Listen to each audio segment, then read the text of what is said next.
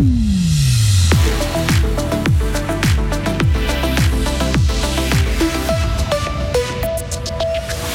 Des géants de glace qui pourraient disparaître prochainement si l'on ne fait rien. Fribourg perd une de ses friperies.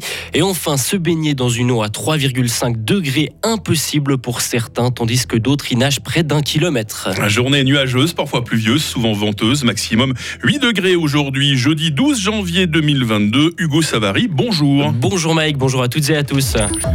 En 2100, il n'en restera peut-être plus en Europe. Les glaciers pourraient avoir pratiquement disparu du continent d'ici la fin du siècle.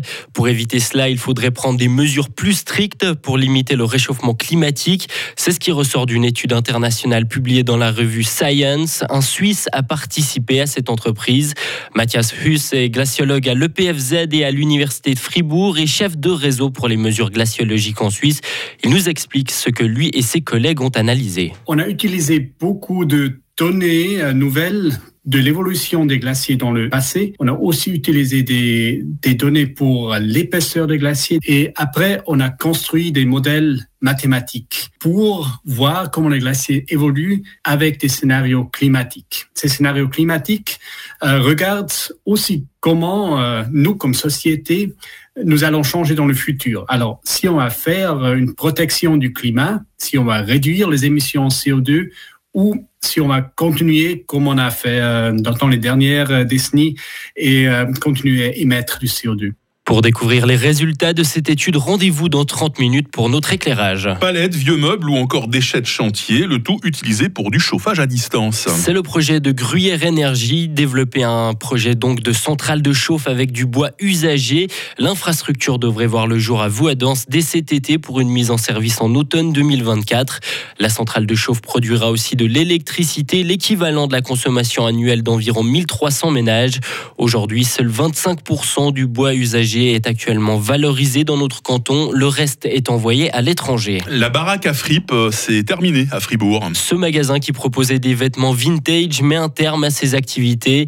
Il avait ouvert en été 2021 par Camille Grandjean et son compagnon. L'affaire a très bien marché les premiers mois, mais la situation s'est compliquée par la suite.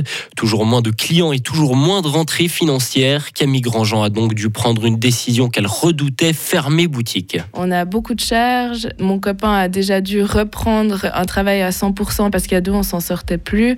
Ça veut dire que je devais tout gérer toute seule. Euh, donc c'était beaucoup de travail. Et en plus de ça, je voyais que les gens venaient de moins en moins, la ville est de plus en plus morte.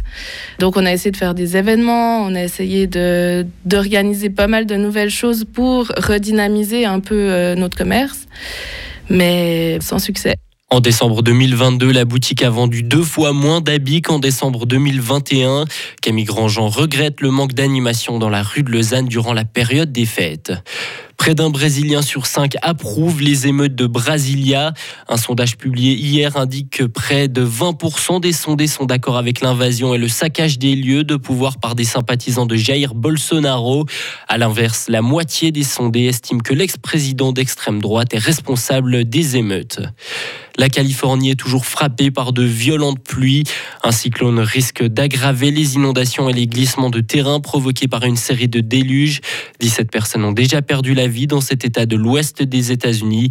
Certaines régions ont enregistré des niveaux de précipitation jamais atteints depuis 150 ans. Et puis 420 nageurs et nageuses d'une quarantaine de pays différents s'apprêtent à s'immerger dans une eau à 3 degrés et demi, Hugo, dans un bassin en Haute-Savoie. Les championnats du monde de nage en eau glacée démarrent aujourd'hui au programme des courtes distances, 50 mètres ou 100 mètres, mais aussi une course de 1000 mètres.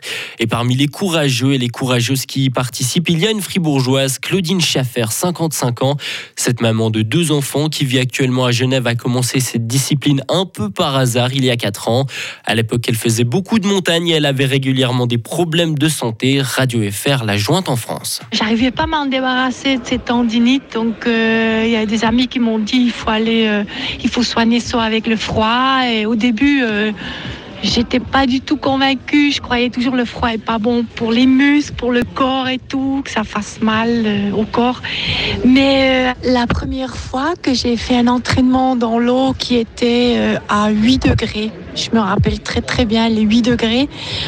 Les premières secondes, ça fait vraiment très bizarre. Mais après, il y a une sensation très très agréable qui se qui va dans tout le corps jusqu'à l'intérieur. Donc euh, c'est vraiment super. C'est vraiment un beau sentiment. Cette année, c'est donc le quatrième hiver que Claudine Schaffer euh, se baigne dans l'eau très froide.